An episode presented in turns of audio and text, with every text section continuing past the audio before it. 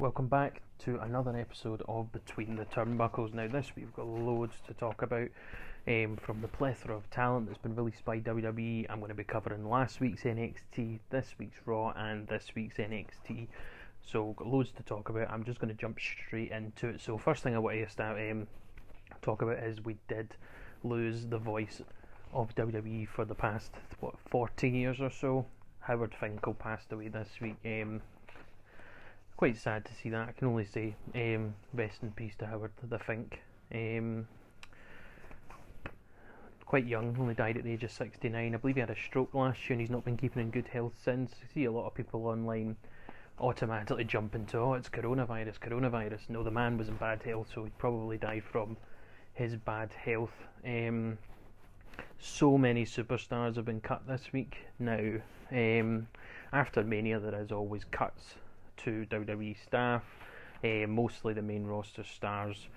Um, but this is maybe the biggest one. I think the only other one in memory that's been bigger would maybe be 2005. There was a lot of talent released back in 05, um, but I think this is one of the biggest, if not the biggest, cuts we've ever seen. So I've got the whole list sitting in front of me here. So uh, first to go was Drake Maverick. Now, if anyone's not seen his Instagram video, or I think he put put it on his Twitter, um, very emotional for him. Um, he's actually still going to be kicking about on NXT for the next couple of weeks. He's still in the cruiserweight tournament to determine the interim cruiserweight champion. Um, but that could be the last that we're going to see of Drake Maverick. Um, whether or not all these cuts are final or just for now, maybe because of the situation, WWE are obviously trying to save some money during the crisis because they did lose quite a lot of money with WrestleMania. Um, I wouldn't doubt we'll see some of these stars back in WWE if they're not snapped up by other companies. Next to go was Hawkins and Ryder. Now, this brings about the second time that uh, Kurt Hawkins has been released, and I'm very surprised to say that Zack Ryder's been released. Um, mainstay, I think he's been with the company for what, 15, 16 years. Um, I do feel bad for each and every individual. You've seen some people online um, say, "Why didn't you release such and such?" Um, like I think Baron Corbin got one, and he addressed that straight on, going, "This is the kind of disgusting people in the world," and I totally agree with him. I'm not wishing anyone to be released, but I think some of the releases are ridiculous. Um, if it were me and you wanted to do releases, you should be releasing your part-time stars, like I'm going to say it: John Cena, The Undertaker, um, Brock Lesnar, Goldberg, the people that you pay the most, who are only there maybe once a year, and even then sometimes not I'd be releasing them because you're going to save so much more money. I addressed it last week. Goldberg gets one million dollars per match, and I think altogether from this they've saved think four million dollars or so. Goldberg's one quarter of that if you just released them. Um, Heath Slater um, was that was a very unexpected one. Heath Slater, um, he's been with the company as well. I think 16 years from his FCW days as well. Um, he didn't really have too much to comment on it. He's not fully processed it yet. Um, Karl Anderson and Luke Gallows, the OC, they just re-signed a big deal um, with WWE. Uh, I watched a thing last night. It was AJ Styles' YouTube video, and he says he feels responsible for them being released. I don't know how. Um, I can understand his logic because, yeah, that's two thirds of the OC gone, and people will go, "Why didn't we release Styles?" I've, I always I was trying to explain it to um, my partner. There's different tiered talent, and AJ Styles is obviously on that top tier. But I was very surprised to see the OC get released. Um, they've really been coming back into their own this past kind of 12 months. Um, Rusev, I mean, I know Rusev's had his trouble with WWE for the past couple of years, but I also found this out online when this whole coronavirus started. To, there was some WWE employees that were not getting paid for their time off, and Rusev, who's not a multi-millionaire by any means, he doesn't get paid the millions and millions that some superstars do. He gave twenty thousand dollars of his own money to those um, employees that weren't getting paid, and now he's been released. No way, Jose He was literally on Raw this week um, with the match with Bobby Lashley, which I'll talk about later. Um, a couple of days later, he's been released. Sarah Logan as well. I mean, I'll talk about her match in, in big detail a wee bit later on, but she was also on Raw this week.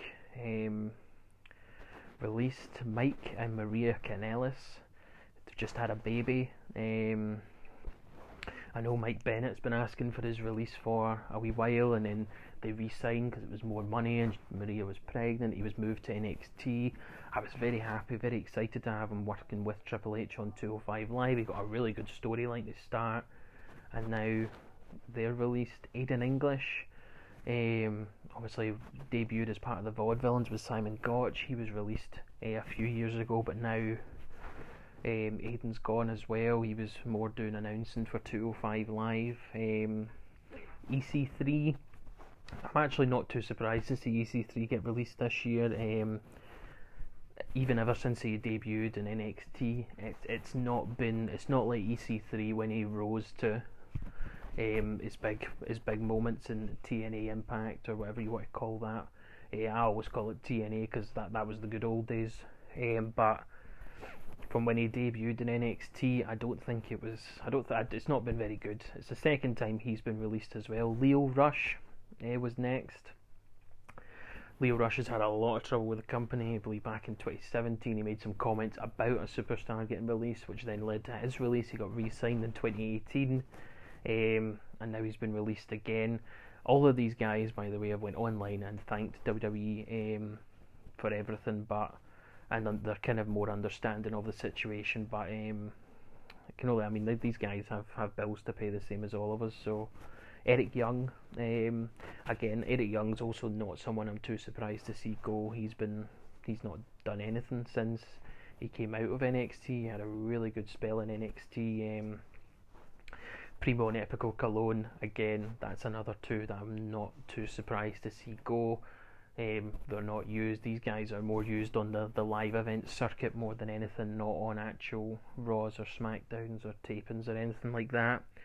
Eric Rowan released. Um, I was quite surprised because I think the past kind of 12 months, Eric Rowan's really kind of come into his own. I think from last year, many a time, and then he moved away from Daniel Bryan after they lost the tag titles got his own thing. I'm, I'm not going to talk too much about Eric Rowan's pet because it was awful. I think the best thing that ever happened was when Drew McIntyre crushed it like the next night. Um, but I think Eric Rowan was really starting to, to come into his own. I was hoping for a good wee feud for him, but um, not. I feel quite bad for Eric Rowan. Um, this one was uh, on Raw. This this lady here, she was on Raw for Nia Jax's return match, Deonna Purrazzo. Um, she seemed more happy that she was released from WWE. It's not 100% clear if she was actually happy there. Um, next couple of guys are people that I'm not familiar with because they are um, on the NXT uh, live circuit. So the next one's Alexander Jaksic, I believe it's pronounced.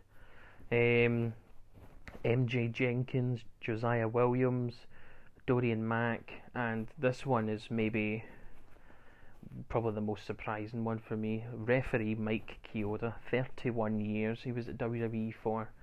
Mike Chioda has been released as well. Um, I'm very, very surprised.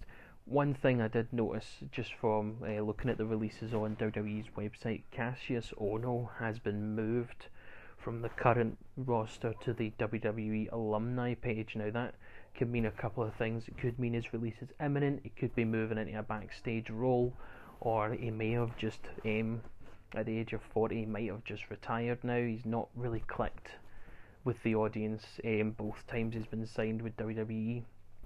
Everyone knows the revival were probably the first to go. I think they got released at the start of the week. Um, revival have been asking for the release for so long, so um, it will maybe be better for them. I believe they've actually trademarked quite a lot of things, like their finish of the Shatter Machine, um, the hashtag FTR, because it seems as if they're going to be called. Um, I can't remember what it's called. Something the Revolt. I think it's Fear the Revolt or something like that. But um, it seems as if they've already they were they were putting everything in place for the release coming.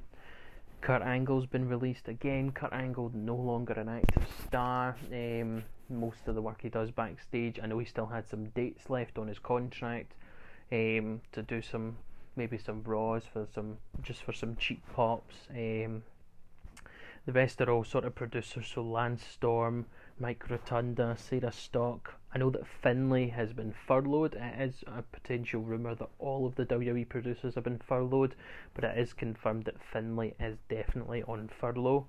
Pat Buck, Daivari, Scott Armstrong, Shane Helms, the Hurricane, Billy Kidman. Um, a couple of coaches have been released. So um, Ace Steel has been put on furlough. For those of you who don't know who Ace Steel is, Ace Steel is the guy that trained CM Punk to wrestle. Um, and has been on NXT for a while. It has had a couple of matches on Raw. If anyone remembers the, the god awful Donald Trump versus Rosie O'Donnell match, he played Donald Trump in that. Um, Serena, who some of you remember was the, the girl who shaved her head for CM Punk's Straight Edge Society, she's been released. And Kendo Kashin, who's actually only signed with the company, I believe it was back in October, November time, so he's barely even been with the company. He has been released. At the moment, that is all the confirmed releases that I'm aware of. What has been confirmed is that the main roster is fully cut. There'll be no more cuts to the main roster. NXT is not safe at the moment. It seems as if there's going to be a lot of cuts coming from NXT now. Um, not any big stars, I believe it's so. The, the people I've named there, that I'm not too familiar with, are all on the live circuit for when they're touring. At the minute, they're not touring, so it seems to be people who are only on the live circuit and not really getting a lot of TV time are more at risk to getting cut. Um, a lot of rumours have came out this week, so um, everyone knows that WrestleMania is going Hollywood next year supposedly the new stadium that's getting built has cancelled the Super Bowl and WrestleMania already because it wants to take a full 12 months to get all of this coronavirus out of the way, and apparently it's not into the um, producers who are holding the building or making the events are not comfortable going ahead with WrestleMania and the Super Bowl. So that's just a rumor; it's not been confirmed. Um, Money in the Bank Arena has been cancelled, so it was meant to be taking place in Baltimore. That they have cancelled the show; they are not having it there, so it seems as if it's going to be in the Performance Centre. Now, today is Saturday. I have watched SmackDown, but I will be covering SmackDown on Tuesday. But we are aware now of where the Money in the Bank ladder matches are going to take place. I will discuss that further on Tuesday. Um, for some very weird stuff. Um, Vince McMahon has been hired by Donald Trump, the President of the United States, has hired Vince McMahon to restart the US economy when all of this is over. He's also um, hired all of the major sporting brands like um, the MLB, the NFL, the NHL, all the kind of major sports in America. All their presidents appear to have been um, hired by Donald Trump to jumpstart the economy because WWE has been named essential business going forward. Um, new things online to see that Asuka is supposedly in line for a major singles push, so she might be separating from Kairi Sane. Um, maybe Kairi will turn face. Someone, one of them will maybe turn face, but it definitely looks as if Vince is very happy with her work, um, which I am as well. I think she's the most entertaining thing they've got on the on the shows at the moment. Um, I've loved Asuka since day one. Um, I think they totally ruined her when Charlotte won, or they could have at least backfired from it. But it just seems to be Asuka was always getting put down. So Asuka's apparently in line for a big push. Uh, massive news about Rhea Ripley. So Rhea Ripley has been deported back to Australia. I don't know how they're pulling that off with the, the lockdowns and the coronavirus, but she is supposedly back in Australia now. Her visa expired, and it just needs to. So we, we're not going to see Rhea Ripley for some time until all that gets sorted. Um, AEW Double or Nothing. So that's been announced. The AEW's show in May, Double or Nothing, has been cancelled and has been rebooked for next May in the MGM Grand Arena for May, I believe it's May 10th, potentially, or 11th, 2021. So they are not going ahead with Double or Nothing, they're not doing it behind closed doors, they've just cancelled it flat out. Um, another rumour about AEW supposedly are losing a lot of money right now because they're putting on all these shows. Um, they're not like WWE where they're established and been about for decades. AEW is so fresh, so new. but because they're still going ahead with all their weekly shows, they are supposedly losing so much money. Um, and with all the releases, a lot of people think most of these guys are going to jump ship. AEW have already come out and said they're very being very selective about any past WWE superstars that they are going to hire. So don't expect to see too many people on that list at AEW. I think the biggest rumour that's come out this week um, was the comments from Ronda Rousey. Now, everyone thought uh, rumours going into Mania. I kind of thought it myself. Ronda might be there. She was supposedly in Florida.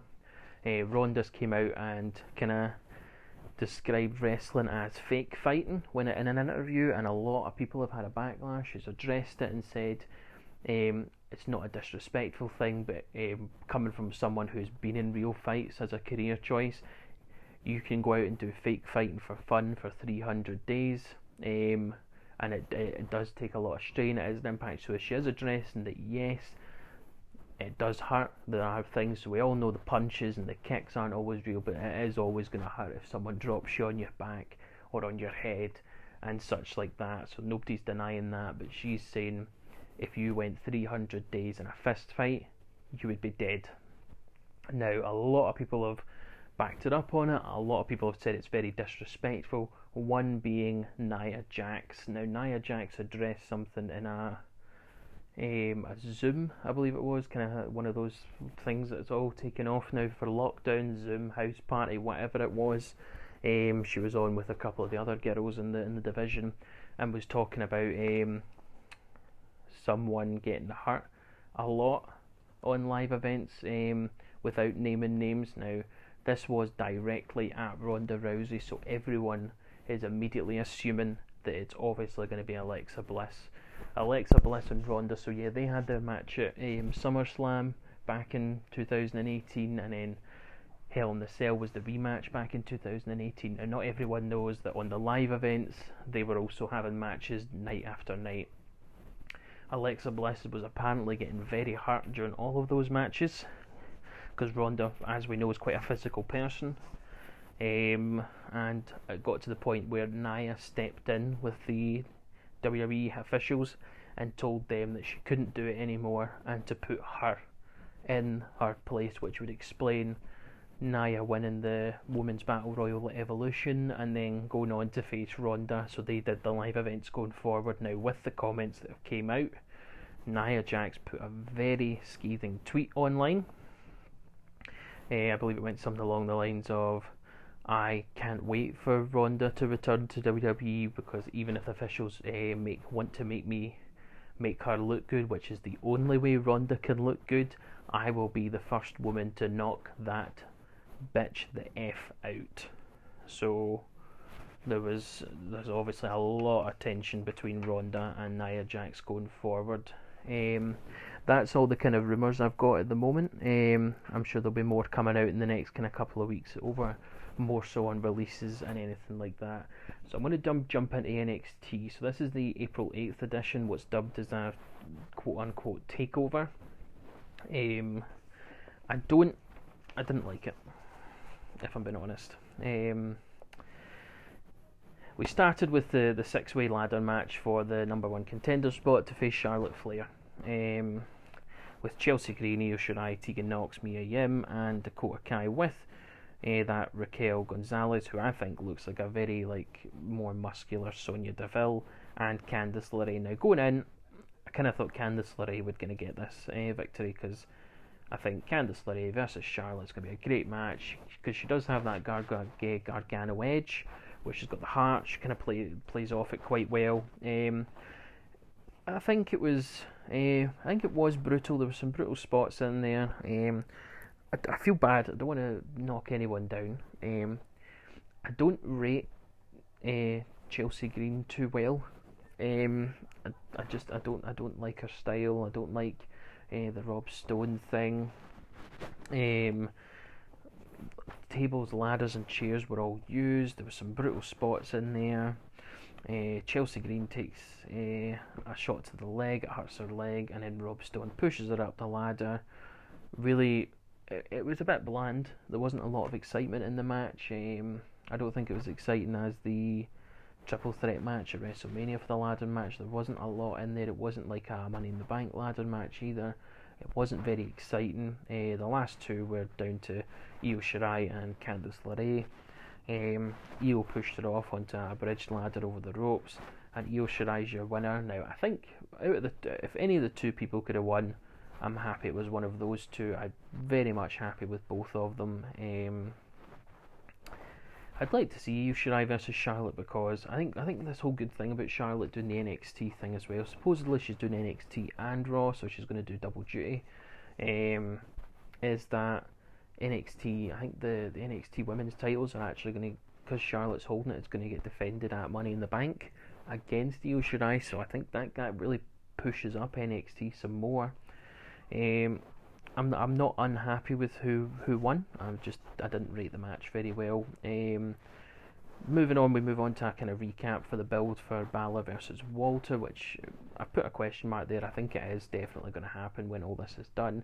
It's one of the matches I'm actually very excited for. I love Finn Balor. I love watching Walter. I think the man could chop anyone into next week. Um, uh, so Balor, I didn't actually know this. Balor was on NXT UK uh, before all of this, all the coronavirus uh, proper went into lockdown here. we called out Walter. I had a match with um, Alexander Wolfe. Balor gets the win. Um, the match itself, um, I think it was, it was a good match, but um, we're more. I'm more interested to see what's going to happen going forward. He's really Finn Balor cuts a promo about how he wants the uh, wants Walter, he wants the UK title. Now, Walter says sights on Balor, so it'll be interesting to see if, I mean, who everyone asks who's going to beat Walter, who's going to beat Walter.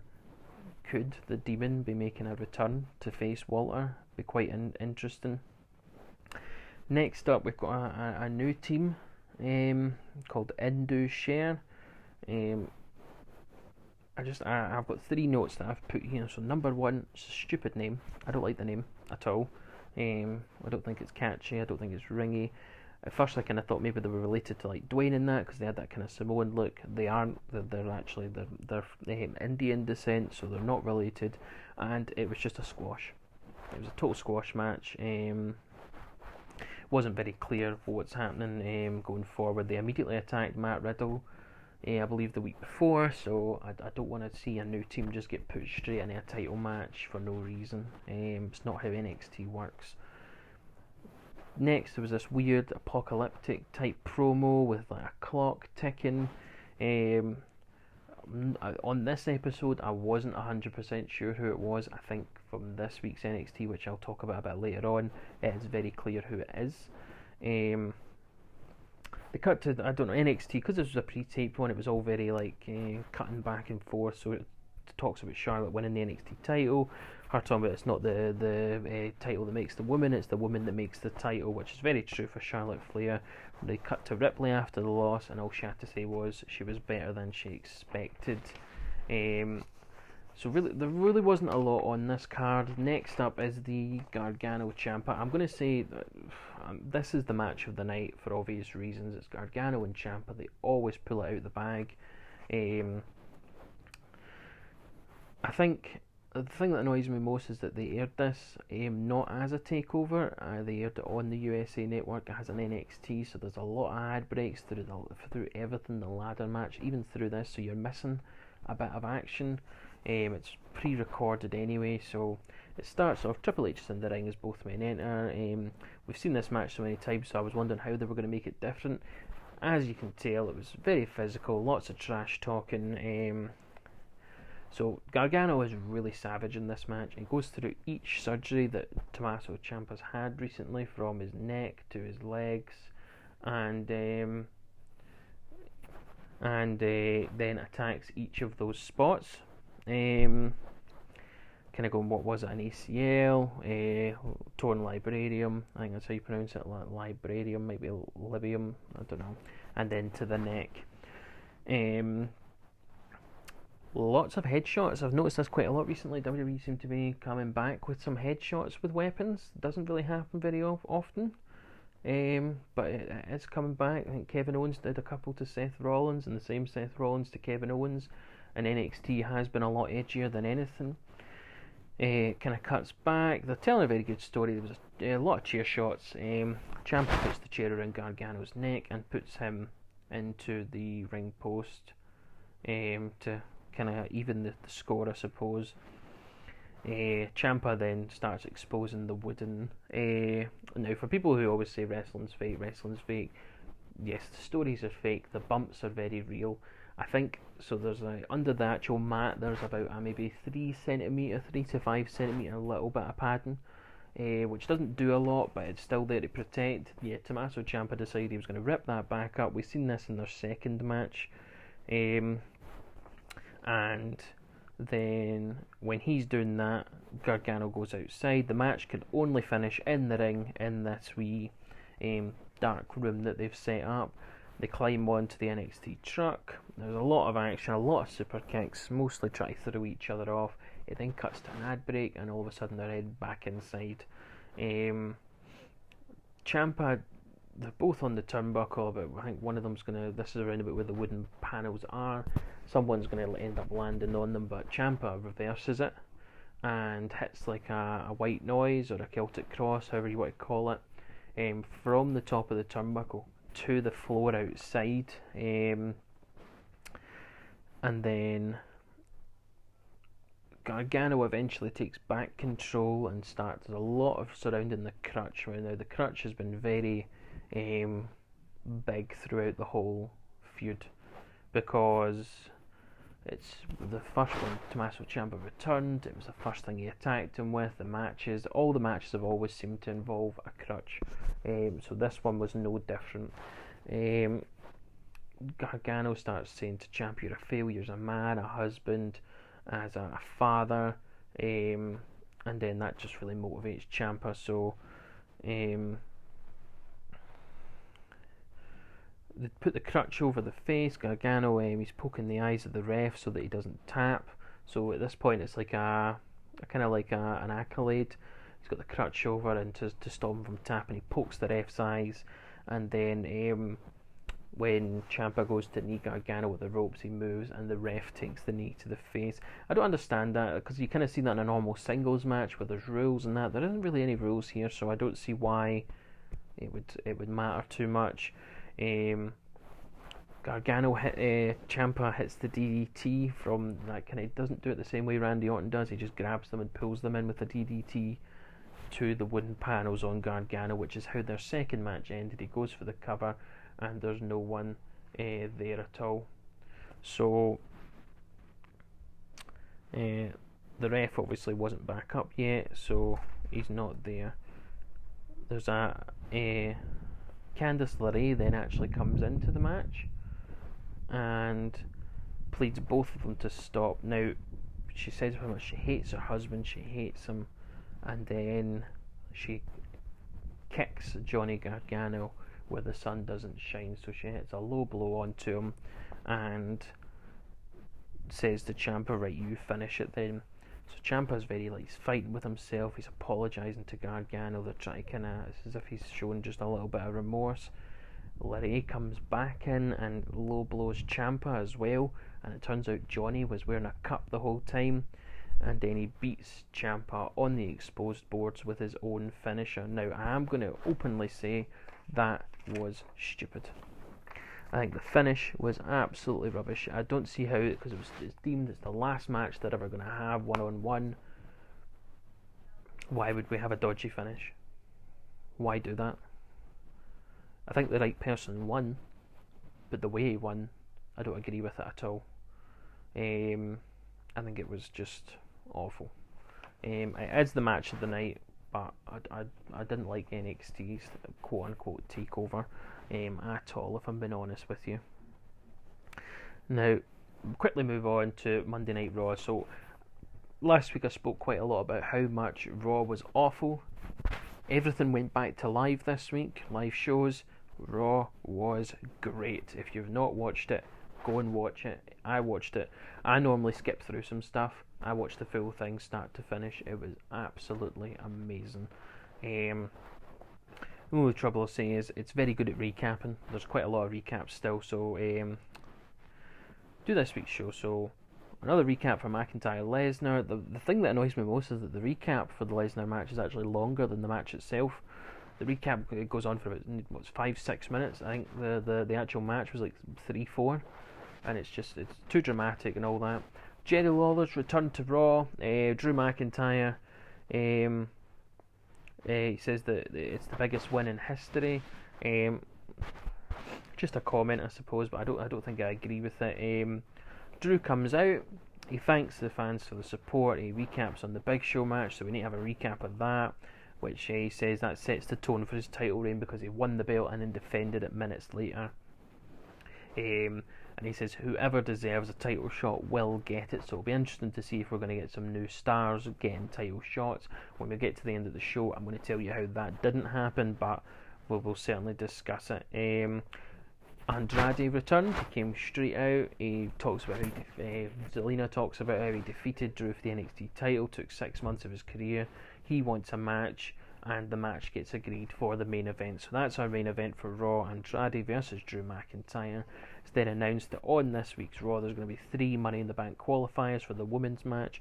The thing that annoys me is when they're talking about the Money in the Bank ladder match right now, it, they keep saying the winner will get a guaranteed title match against their brand's champion.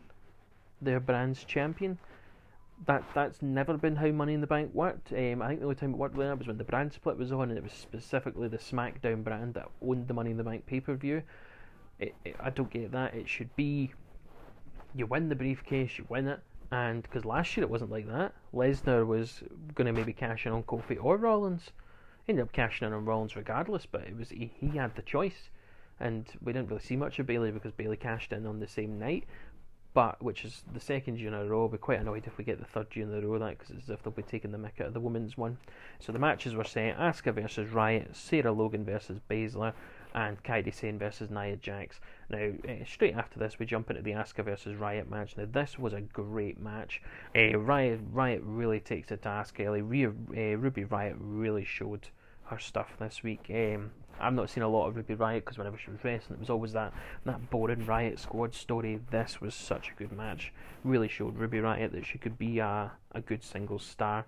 They go very back and forth. Um, Asuka, I've got a note here. Asuka's still the most entertaining part of WWE, and do you know how I said uh, Shayna Baszler kicked Becky Lynch the hardest kick I've ever seen on an episode uh, or at WrestleMania? Yeah, I take it back because Asuka trumped it. She's uh, behind the barricade. She's been put over there, and Ruby goes to jump over, and as she jumps over, Asuka catches her with this mean head kick, and it was like a proper UFC style head kick. I think she really did connect with her. Um, it, it, was a very harsh kick.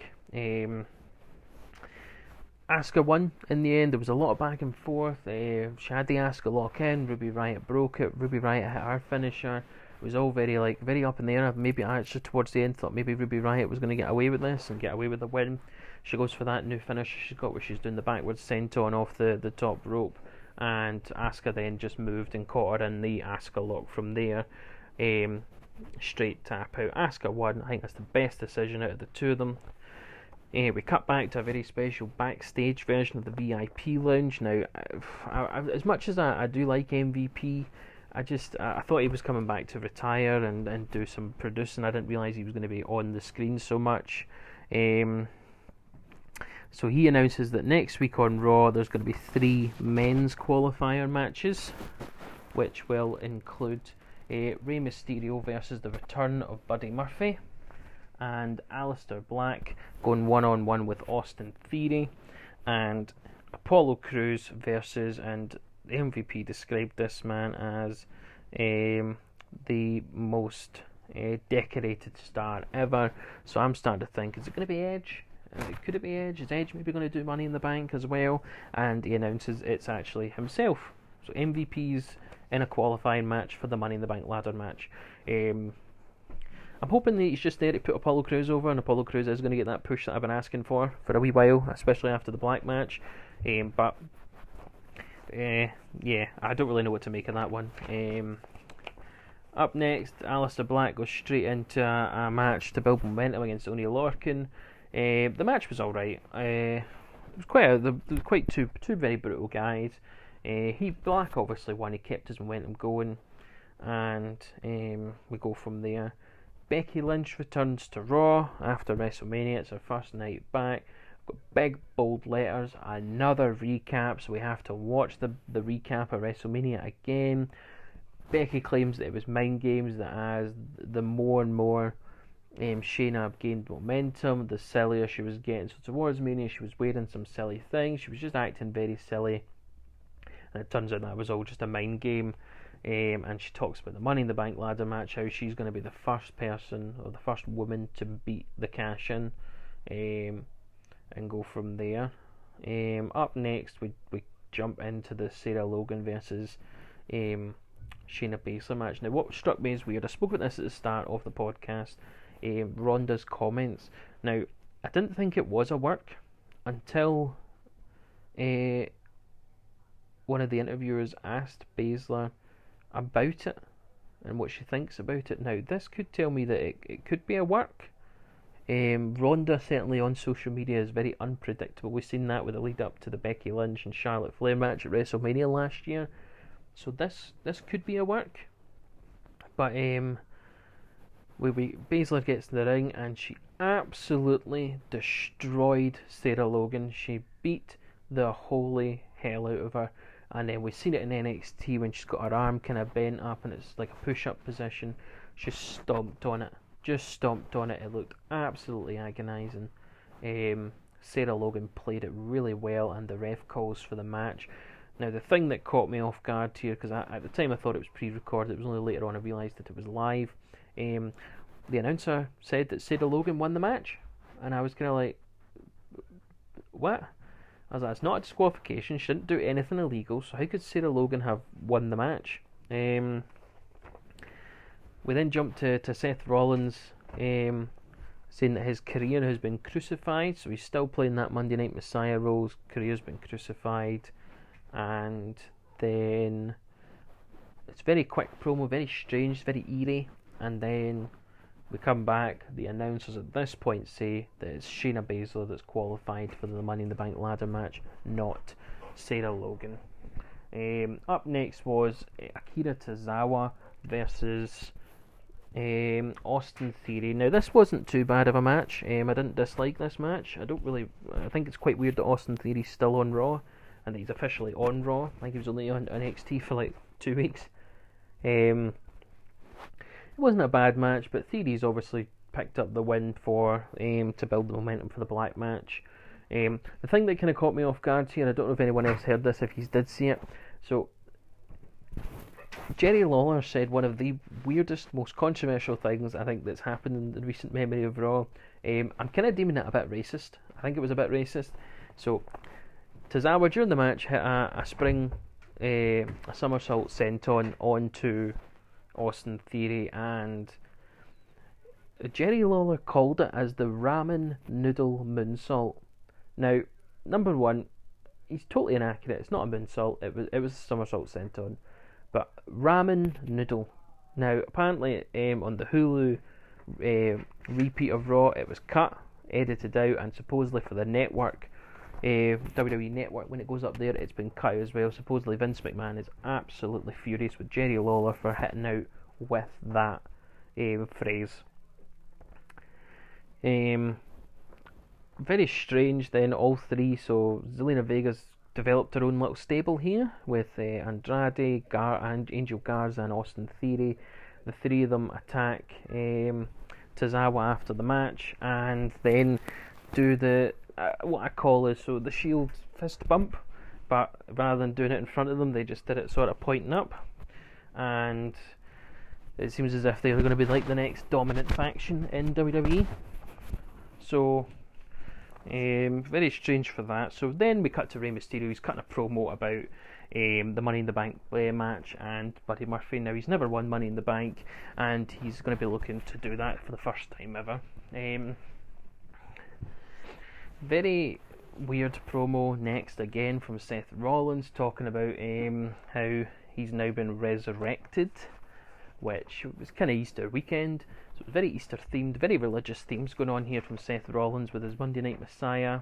Um, And then another match that moved on was uh, Tehuti Miles versus Angel Garza. Um, the, the, match is just there to put Garza back over. Um, it wasn't a very long match. It was fairly easy win for for Angel Garza and another three on one assault. So the these guys came back out. Andrade and Austin Theory then came back out and did another attack, another showboat, and that kind of led to speculation of hey, what's um, what's really going to happen in the main event of Raw. But we'll cover that. So Asuka and Kairi Sane have a promo. They're just ranting in Japanese.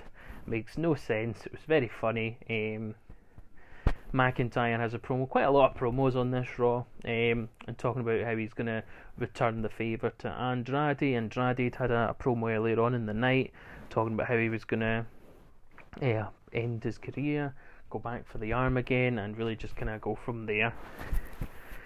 Um, next up match, the third and final Money in the Bank qualifier match on this episode of Raw was Kairi Sane versus Nia Jax. Now, I think the only way that Nia Jax would have ever lost this match would have been if there was some sort of um, interference, which there wasn't. So it it was really just um, it was it, yeah it was really just a way to put Nia Jax over. It was an easy win for Nia Jax. Nia Jax has qualified for her first ever Money in the Bank ladder match. Now, how I feel about that is a bit indifferent because I feel like I'm going to go back on it because I know Braun Strowman and Kane have both won a Money in the Bank ladder match. Big people like Big Show, that kind of size, don't tend to do well in the Money in the Bank ladder match, so I don't really see Nia Jax winning this. Um, I don't doubt her talent, so hopefully she'll get a good showing in it. Um, Charlotte's on Raw. She returns to Raw, discussing the title win. Um, how uh, her mic, I mean, Charlotte's mic work is just awesome. She's just the full package. Um, she says she's going to remind NXT of humility, and that Io Shirai will be next to learn the lesson. Another recap of WrestleMania for Black versus Lashley is Lashley versus No Way Jose. So we had this match on Raw and then was released on the Wednesday. Um, I've got a note here. Lana is a total um, pain in the backside throughout this whole match. Um, she's just shouting, saying, "Finish him now! Finish him now!" Eventually, Lashley did what we were all thinking. He got out of the ring, walked up to her face, and said, "Will you just shut the hell up?"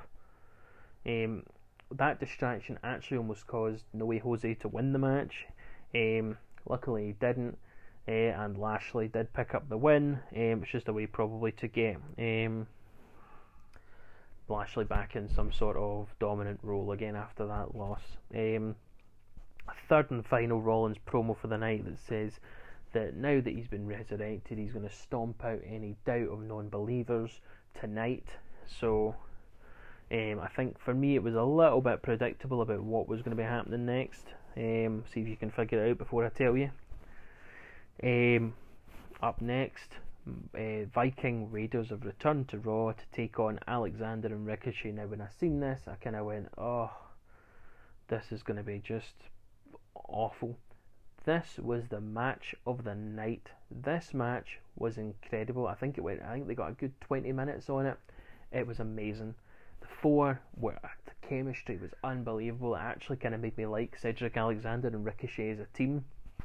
Um, was it, Ivar's. I mean, just I've just got a note saying Ivar. Ivar is like he's a 300, I think 350 to 400 pound man. His agility is unbelievable. He's doing handstands. He's doing um, like that um, handstand spring off the rope and into some elbows. Erik will lift him up. He'll jump springboard off the top rope. It was amazing. It was absolutely just fantastic. The only bad thing was the finish did get botched a little bit, but it, these things do happen. It doesn't take away from the match. The the back and forth, the, the just the, the physicality, the high flying style, meeting the um, the Viking Raiders brute strength with some uh, style as well. It was a very good match. Um, the Street Profits then kind of set up what seems to be the, the match for maybe Money in the Bank that it's going to be the Viking Raiders versus the Street Profits. Um, so they're trying to uh, take the mic, take the mic. But uh, the Street Profits have never beat the Viking Raiders, and Bianca Belair was very quick to remind them of that and said, "Stop playing games and get it done." Um, then we're on to the main event. Um, it's very, very good match. Um, let me just start by making a comment on Drew McIntyre's chops. Uh, Drew McIntyre maybe is second to Walter when it comes to the harshest chop in WWE. Um, it was it was a very physical match. and Andrade throughout the whole thing was working on the, the repaired bicep of Drew McIntyre. Um, Andrade is just going to be the future going forward. Um, his skill, his, his talent, his in ring work is amazing. He did a, a, lovely transition into an armbar during the match. Um, McIntyre then, I think Austin Theory grabbed him uh, by the boot and he, he then turns around and Andrade makes a run, back body drop over the top rope to take them out, goes outside, and because there's no audience, you can hear every word. McIntyre just goes, Which one of you grabbed my foot? Was it you? And then he just chops Austin Theory with another harsh chop, and it was just, it was one of, quite a humorous moment, but very good. Um, uh, Zelina Vega then makes a, a, a, tries to distract, but it doesn't work. Uh, McIntyre catches them in that really cool reverse Alabama. Finishes off with a claymore. It was a clean win. Um, I, I, was a bit surprised. Didn't actually think that that match was going to end that kind of way. I thought it was going to be more of a, um, more of a like a, a disqualification finish to keep Andrade looking good. But he, he did just pretty much dominate the three of them towards the end and he picked up the win. Straight after the match, you get the the, the burn it down music. Uh, Rollins strikes. Um, I, I felt after that third promo it was very predictable that it was going to be McIntyre that was going to get it. Um, anyone who deserves a title match is going to get one, right? Yeah. I don't think Seth Rollins deserves a title match. I think it should have been Kevin Owens or uh, some talent who who actually won at WrestleMania. Um, two curb stomps, and I think it'll be a good feud to come. Rollins is good with anyone he works, um, and McIntyre uh, as well. Uh, but I would have liked to have seen someone else maybe getting a, a title match rather than Seth Rollins. Um, from there, next we move on to this week's NXT. Now, I think this week's NXT was a lot better um, than last week's because it probably had that more live effect to it. Things are kind of going back to normal, at least with in terms of live tapings. Um, uh, recap of the, the last week, um, the takeover, if you like, um, the ladder match, the the empty arena match. Um, I'm not going to spend too much time talking about that to start the match, we uh, start the show. We've got Finn Balor versus uh, Fabian Aichner. Now, this was a very physical match. It's really, really progressed the feud very well. Um, Balor picked up the victory, um, which means he's now beat two out of four of Imperium. I think the only person he's got left to to beat is um, the one who accompanies Fabian Aichner to the ring, and then he can move on to Walter. Um, I, think the match itself it was it was very physical. Balor had to take on the odds of the two on one with the interference from the outside, um, and there was a, one of those he did that that um, exploded drop kick through the barricade. Um, it was a very good match, very good showing for Finn Balor. Really progressed the feud very, very uh, well for me, and his eyes are very clear on where he's focused next. Um, up next was Aaliyah versus the returning Xia Li. Um, it was really just a good showing for Li to get Li over again um, put her back in that that kind of building momentum towards maybe a title shot. Um, and for those of you who don't know, at the moment, I think uh, because we've got the, the lockdown on, I believe Jordan Devlin is currently locked down in the UK so he's not able to do anything. He's not able to defend the NXT Cruiserweight Championship because he's normally he's meant to be doing double duty, triple duty if you include 205 Live. He's not able to commit to that, so Triple H has set up a tournament, very UFC style. He's not vacating the belt like you would expect. He's setting up an interim champion so that when Jordan Devlin can return, they'll then have a match to crown the undisputed champion. Um, so it's it's a weird tournament. It's not based. It's not like a King of the Ring or a um, grab the gold one. It's more of a whoever has the most wins gets put in the, the some sort of deciding match. It's it's a very confusing thing. Um, so this week's match was Isaiah Scott versus Akira Tozawa. Um, this was a very athletic match. Um, it was a really good showing by by both men. Um, so many counters, so many, just a very very good match. Um, it was almost the match of the night. The match of the night does come a bit later on for me, but this was so well done. Tozawa doing Raw, and then he's jumped to NXT as well to do this. 205 Live, he's really.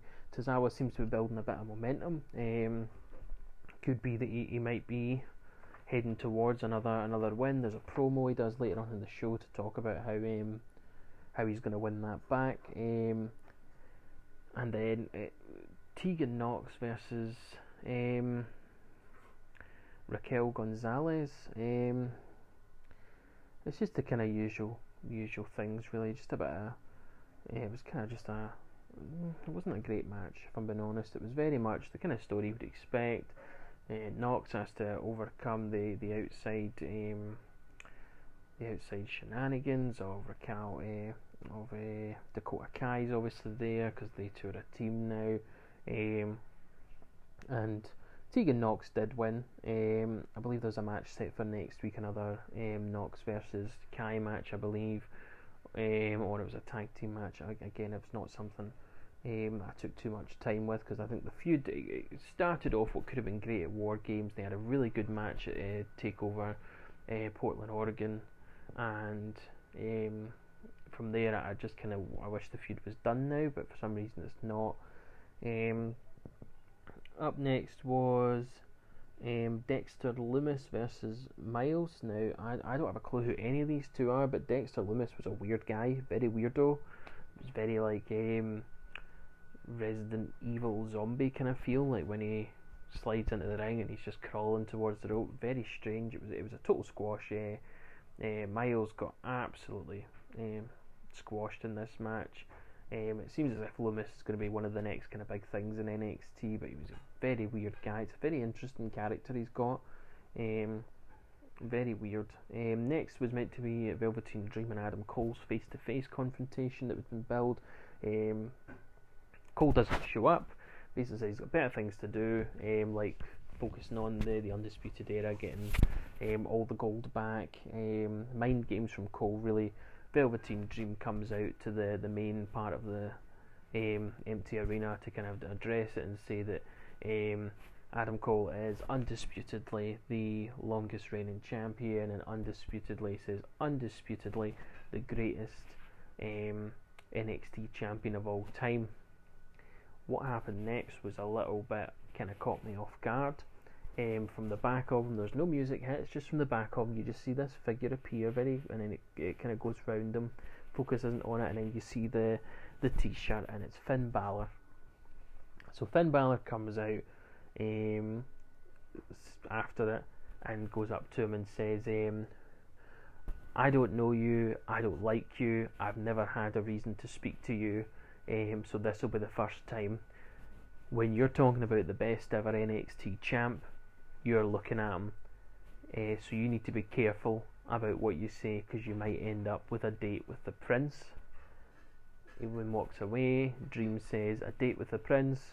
Uh, how about I book you in for next Wednesday night?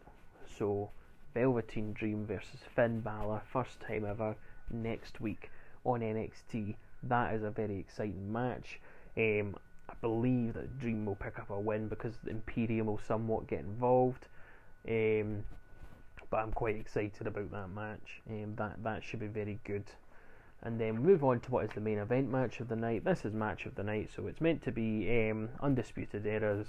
Uh, Roderick Strong and Bobby Fish challenging Matt Riddle and Pete Dunne for the NXT Tag Team titles. Now Pete Dunne is in lockdown in the UK, so he's not there. So he sends over um, who is one of the probably when when this guy signed for NXT, um, a lot of people were quite mad about it. Not mad at him, but mad because this seemed to be the last kind of independent guy that everyone thought he's never going to go to WWE, never going to go to WWE, and that is Timothy Thatcher. If anyone's not seen Timothy Thatcher work, uh, go and watch it. Go and watch him. You'll find him on YouTube. You'll find even watch this match. Very physical guy. Um, he's going to be very big on the NXT UK scene, and hopefully when he moves over to NXT in uh, America and then the main roster, he's got a very good um, future ahead of him. So it was a honestly great match. Um, I feel like there's maybe going to be uh, an interesting thing. Um, so Timothy Thatcher and Matt Riddle retain the NXT titles. Um, the match back and forth, to be fair, anything the Undisputed Era and Matt Riddle touch is golden. You add Timothy Thatcher in there, you've got Platinum. Um, if Pete Dunne was there, I believe obviously they've, they've, they've had the match before, but Timothy, this really got to show Timothy Thatcher for what he is, and that is um, a total badass. Um, he he won the match with a um, a Fuji a Fujiwara armbar, I believe it's called. I'm not very good when it comes to the kind of naming of finishing moves like that, um, so I'm trying not to be too disrespectful, but um, they retain. I feel like this could be something interesting because then if Timothy Thatcher's defending the belts, is that going to maybe set up a match with Pete Dunne uh, to say, well, why why should why should I just give you this belt back when I've been defending it when you've not been here? Something like that. It'll be interesting to see if it's something they'll maybe uh, discuss. Now, build up for the whole night was that Ciampa was going to be a man of his word and say that Gargano was the better man. So this is just a, a short kind of promo that closes the show. Um, he doesn't complain, which I would be doing because it wasn't a good finish to their match. Um, he says Gargano won, he was the better man. And then he's attacked from behind by not anyone that we can see. Um, there's a bald guy, I don't recognise him too much, um, but he kept saying TikTok. Now, I think this relates back to last week's NXT with the apocalyptic promo. Um, TikTok, TikTok. So I actually think this could be um, Killer Kross making his debut, um, and we going straight for maybe Tommaso Ciampa. Um, take take take it straight to the top, I suppose, uh, is all anyone really seems to say. Um, but uh, Killer Kross seems to be that um, who it is that's going to be debuting. I believe Killer Kross was actually the, the bald guy that I'm, I'm referring to. I just had a wee bit of a lapse there. Supposedly, um, there's been injuries to Tommaso Ciampa um, as well, but it, it, seems as if the apocalyptic promo was going to be um, is is going to be Killer Kross. Supposedly, he's going to get a new a new ring name. Um, supposedly, I really hope not. I don't like it when they change the names. The guy's been established as Killer Kross. There's no need to change it. It's like you wouldn't change Shinsuke Nakamura. You wouldn't change uh, AJ Styles. Why change Killer Kross? There's just certain names you don't change. I think that's one of them. So that kind of brings uh, an end to everything I've discussed this week. Now, as I've said, I have watched SmackDown uh, this morning before I did this. Um, I came up with my own kind of structure of how things are going to happen. So I'm going to do two podcasts a week. I'm going to do one on a Tuesday and one on a Thursday. The Tuesday one is going to be always SmackDown and Raw, and then the Thursday one is always now going to be NXT and AEW. I have kind of restarted watching AEW this past week. Um, I don't have the time to talk about it because I don't want to be here for another 40 minutes doing this. So, as of next week, AEW will be on the podcast. I'm going to be discussing the Wednesday Night Wars and who I think is going ahead. I will say, just opening comments um, NXT for me is far superior because NXT is, is established, it's got the viewership. Everyone who says AEW is better, I can see why they're saying it, but they're just sort of jumping on the bandwagon that they don't like Vince. To me, whereas Vince has got nothing to do with NXT. Triple H is the one who's in control of NXT, and he's putting on a much better product than what Vince is doing. Um, everyone always says down to NXT. NXT's not down anymore. NXT is maybe the superior brand right now. Um, Another rumour I forgot to mention at the start of the show, so Dave Meltzer has actually point blank refused to. So, anyone who doesn't know Dave Meltzer is first, Dave Meltzer is the guy, he is the official wrestling guy who grades all the matches. He gave uh, Omega and Okada their seven star match, um, the Gargano and Cole match got five and a half stars, I believe, um, and the Tyler Bate Walter match. So everything that NXT touches, everything that Triple H is in control of right now, are the matches that are getting the five stars. The last main roster match to get five stars was John Cena and CM Punk at Money in the Bank in 2011. Now, I think there's other matches that, that could have had a five star match uh, between then and now, but that is the last one to get it, and um, that's that's the guy. So Dave Meltzer has refused to rate anything to do with WrestleMania uh, because it's pre-recorded. Apparently, he's a bit harsher than what I would have said. He was very harsh, kind of slagging off the way in which it was all done. Um, they made do with what they could. Uh, why do it live? I agree with why do it live. There's no need to do it live. So Dave Meltzer says he's not going to grade anything that was pre-recorded, could have been cut, edited to make look better. Um, I think it's a bit harsh. He really doesn't rate the the movie type thing that they had going on. But um, that is that finished for that. So Dave Meltzer not going to be rating anything, and he'll maybe now start rating things going forward. Um, so that is this week's podcast done. So I'm uh, back on Tuesday with Monday Night Raw and SmackDown from this past Friday. Um, I look forward to um, talking about that. I hope you all tune in again. Thanks very much. Stay safe.